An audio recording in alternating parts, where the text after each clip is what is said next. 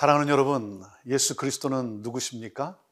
예수님은 나를 위해 자신의 모든 것을 쏟아부으심으로 말미암아 나를 구원해 주신 그리스도 메시아이십니다. 아, 옥합을 깨뜨려 주셨어요. 생명을 주시고 그리고 모든 것을 쏟아부으심으로 말미암아 나를 하나님의 자녀 되게 하셨습니다. 그래서 이 은혜를 아는 사람은 이렇게 고백을 합니다. 나의 나 된 것은 다 하나님의 은혜라. 한량 없는 은혜, 갚을 길이 없는 은혜, 내 삶을 애워싸는 하나님의 은혜. 그래서 이 은혜를 아는 사람은 은혜에 반응하며 살아갑니다. 사랑하는 여러분, 나를 위해 옥합을 깨뜨려 주신 예수님, 이제 저와 여러분이 그 옥합을 깨뜨릴 차례 아니겠습니까? 여러분은 어떤 옥합을 드리고자 하십니까? 저와 여러분이 드릴 옥합은 무엇입니까? 오늘 함께 말씀으로 나아갑니다.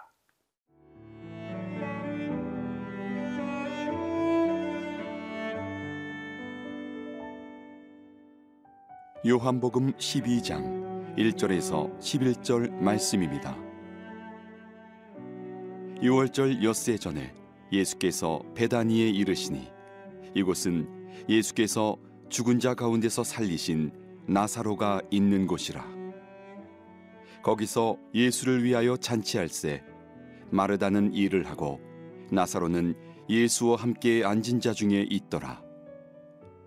마리아는 지극히 비싼 향유 곧 순전한 나드 한 근을 가져다가 예수의 발에 붓고 자기 머리털로 그의 발을 닦으니 향유 냄새가 집에 가득하더라. 제자 중 하나로서 예수를 잡아줄 가룟 유다가 말하되 이 향유를 어찌하여 300 데나리온에 팔아 가난한 자들에게 주지 아니하였느냐 하니? 이렇게 말함은 가난한 자들을 생각함이 아니요. 그는 도둑이라. 돈괴를 맞고 거기 넣는 것을 훔쳐가미러라. 예수께서 이르시되 그를 가만두어 나의 장례할 날을 위하여 그것을 간직하게 하라. 가난한 자들은 항상 너희와 함께 있거니와 나는 항상 잊지 아니하리라 하시니라. 유대인의 큰 무리가 예수께서 여기 계신 줄을 알고 오니 이는 예수만 보기 위함이 아니요 죽은 자 가운데서 살리신 나사로도 보려 함이러라. 대제사장들이 나사로까지 죽이려고 모이하니 나사로 때문에 많은 유대인이 가서 예수를 믿음이러라. 예수님께서 베다니에 있는 나사로의 집을 방문하십니다. 아, 베다니의 나사로의 집, 죽은 지 나흘 만에 예수님의 은혜로 살아난 나사로입니다. 아, 그러니 아, 그의 누인 마르다와 마리아가 얼마나 기뻤겠습니까? 자, 1절은 이렇게 시작이 됩니다. 6월절 엿새 전에 예수께서 베다니에 이르시니 이곳은 예수께서 죽은 자 가운데서 살리신 나사로가 있는 곳이라. 예수님이 방문하실 때 너무나 기뻐서 예수님을 위해 잔치를 준비하고 있었습니다. 2절 말씀입니다. 거기서 예수를 위하여 잔치할새 마르다는 일을 하고 나사로는 예수와 함께 앉은 자 중에 있더라. 아, 잔치를 준비하고 너무나 기뻤습니다. 그러는 가운데 아, 마리아가 파격적인 행동을 합니다. 3절 말씀입니다. 마리아는 지극히 비싼 향유, 곧 순전한 나드 한 근을 가져다가 예수의 발에 붓고 자기 머리털로 그의 발을 닦으니 향유 냄새가 집에 가득하더라. 예수님을 위해 잔치를 준비하는 마르다, 아, 바로 마르다의 섬김이 있습니다.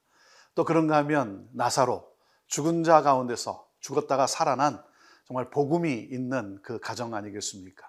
또 그런가 하면 이 마리아가 순전한 아주 비싼 향유, 나드 한 근을 그 옥합을 깨뜨리고 예수님의 발 앞에 붓습니다. 다시 말하면 모든 것을 쏟아붓는 헌신이 있었다는 거죠. 정말 아름다운 그러한 장면 아닙니까? 가장 아, 아름다운 장면. 그것은 바로 사랑의 최고 표현이죠. 그 사랑의 최고 표현을 가리켜서 우리는 헌신이라고 말을 합니다. 헌신. 사랑하는 여러분, 사랑하는 대상에게 자기의 모든 것을 쏟아붓는 것. 그것이 바로 헌신이죠. 이 헌신이 있는 사람에게는 생명력이 있습니다. 어, 이게 청년들을 보게 되면 어, 갑자기 어느 순간 얼굴빛이 달라지는 때가 있습니다. 왜냐하면 사랑하는 대상을 만났다는 거죠. 사랑하는 대상을 만나다 보니까 어떻게 됩니까? 얼굴빛이 달라지고 표정이 달라지고 살아나는 생명력이 있는 모습을 보게 됩니다. 그래서 사랑하는 대상이 있다는 것, 헌신할 수 있는 대상이 있다는 것은 그것은 바로 나에게 생명력을 가져다 주는 그러한 놀라운 축복이기도 합니다. 그래서 헌신은 그냥 희생이 아니라 나를 살리는, 나를 생명력 있게 하는 그러한 놀라운 일인 것입니다. 아, 나사로의 복음이 있고, 마르다의 섬김이 있고, 그리고 이 마리아의 헌신이 있는 그러한 가정, 거기 어떻게 됐습니까? 향유 냄새가 가득하다 그랬습니다. 향유 내음이 가득한 그러한 집. 예. 아, 그 사람에게서는 바로 그 가정에서는 아름다운 향기가 난다는 것이죠. 여러분, 헌신하는 사람에게는 바로 이러한 향기가 나는 것입니다. 저와 여러분 모두가 나를 위해 모든 것을 쏟아부어 주신 그래서 나를 구원해 주신 예수 그리스도 그분을 사랑하고 그리고 그분을 위해 나의 삶을 아, 나의 마음을 나의 사랑을 드리는 것 그럴 때 내게는 생명력이 있고 나에게서는 바로 향기가 나는 것입니다. 저와 여러분 모두가 향기 나는 삶이 되기를 바라고 그리고 특별히 이 나사로의 집 예수님이 자주 찾은 나사로의 집 향유 내음 가득한 집 여러분의 가정이 바로 그렇게 향기가 나는 그러한 복된 가정이 되기를 주님의 이름으로 축원합니다.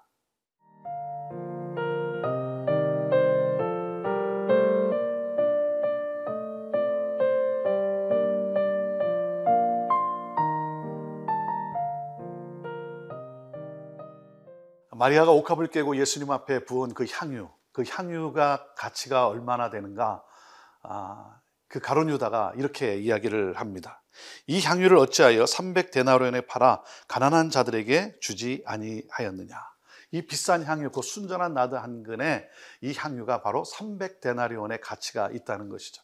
300데나리온이면 당시 노동자의 1년 품삯 정도라고 합니다. 정말 엄청난 그러한 금액입니다. 아, 마리아의 모든 것이라고 말할 수 있겠죠. 아, 그것을 가난한 자에게 팔아서 나눠주는 게 낫지 어떻게 예수님의 발 앞에 그렇게 쏟아 붓느냐라고 가론 유다가 말을 합니다. 맞는 말이기도 합니다. 네.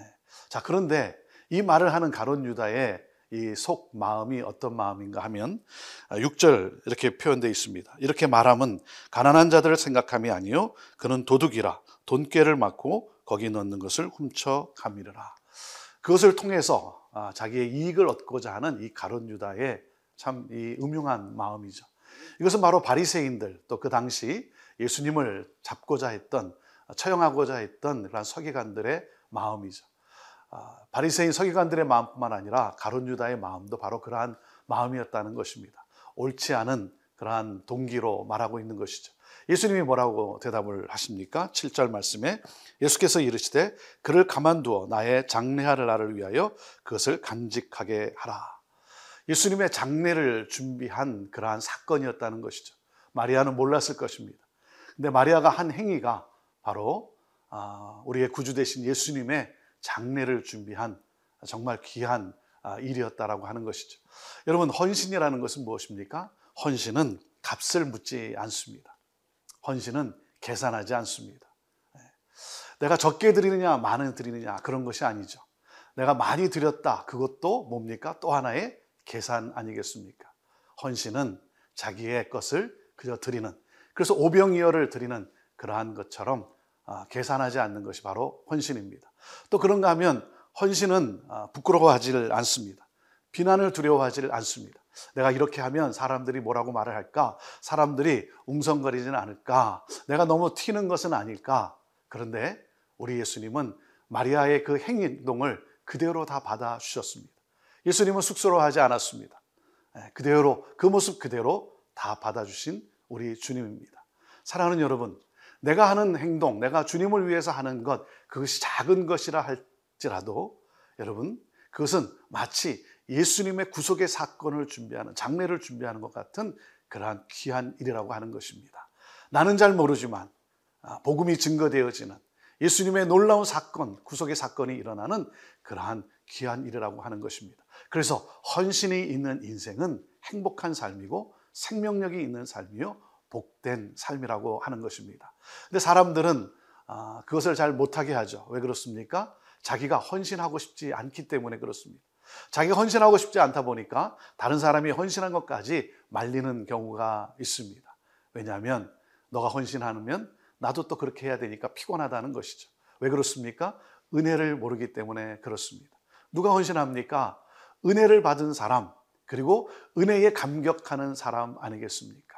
사랑하는 여러분, 저와 여러분 모두가 정말 하나님의 이 놀라운 구속의 사건, 예수 그리스도의 이 십자가의 놀라운 은혜에 감사하며 오늘도 나의 아, 삶을 또 나의 마음을 그리고 나의 정성을 나의 옥합을 드리는 그러한 헌신된 삶을 살아갈 수 있게 되기를 바랍니다.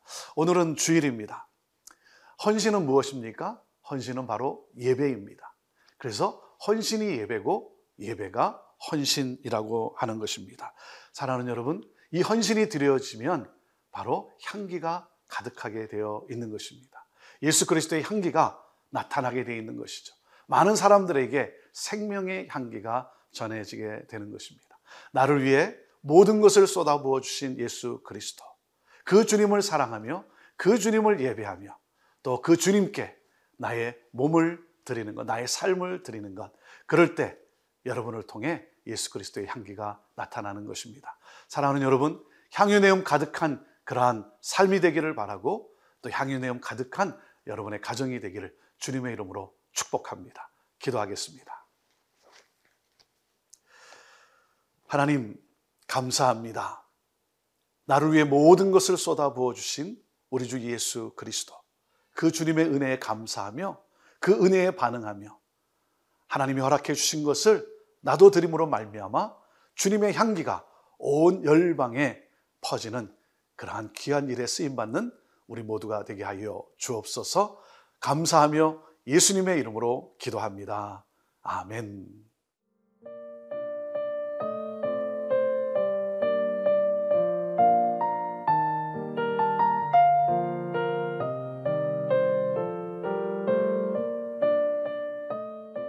이 프로그램은 시청자 여러분의 소중한 후원으로 제작됩니다.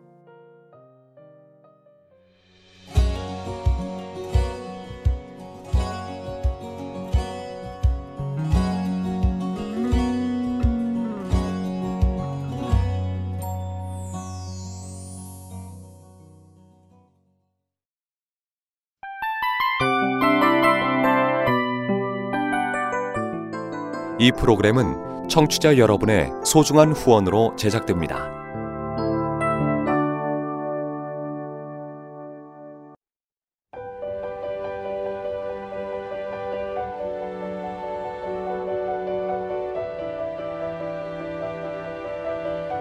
세상에는 수많은 교회들이 있지만 더 깊이 있는 말씀 강해를 찾기 위해 크기로만 교회를 선정하지 않습니다. 보다 좋은 영적 콘텐츠를 더 많이 나누기 위해 방송비를 받지 않습니다. 1년 365일 복음만 전하고 싶어서 우리는 광고를 하지 않습니다. 온누리의 복음을 땅끝까지 CGN TV와 함께 땅끝 성교사가 되주세요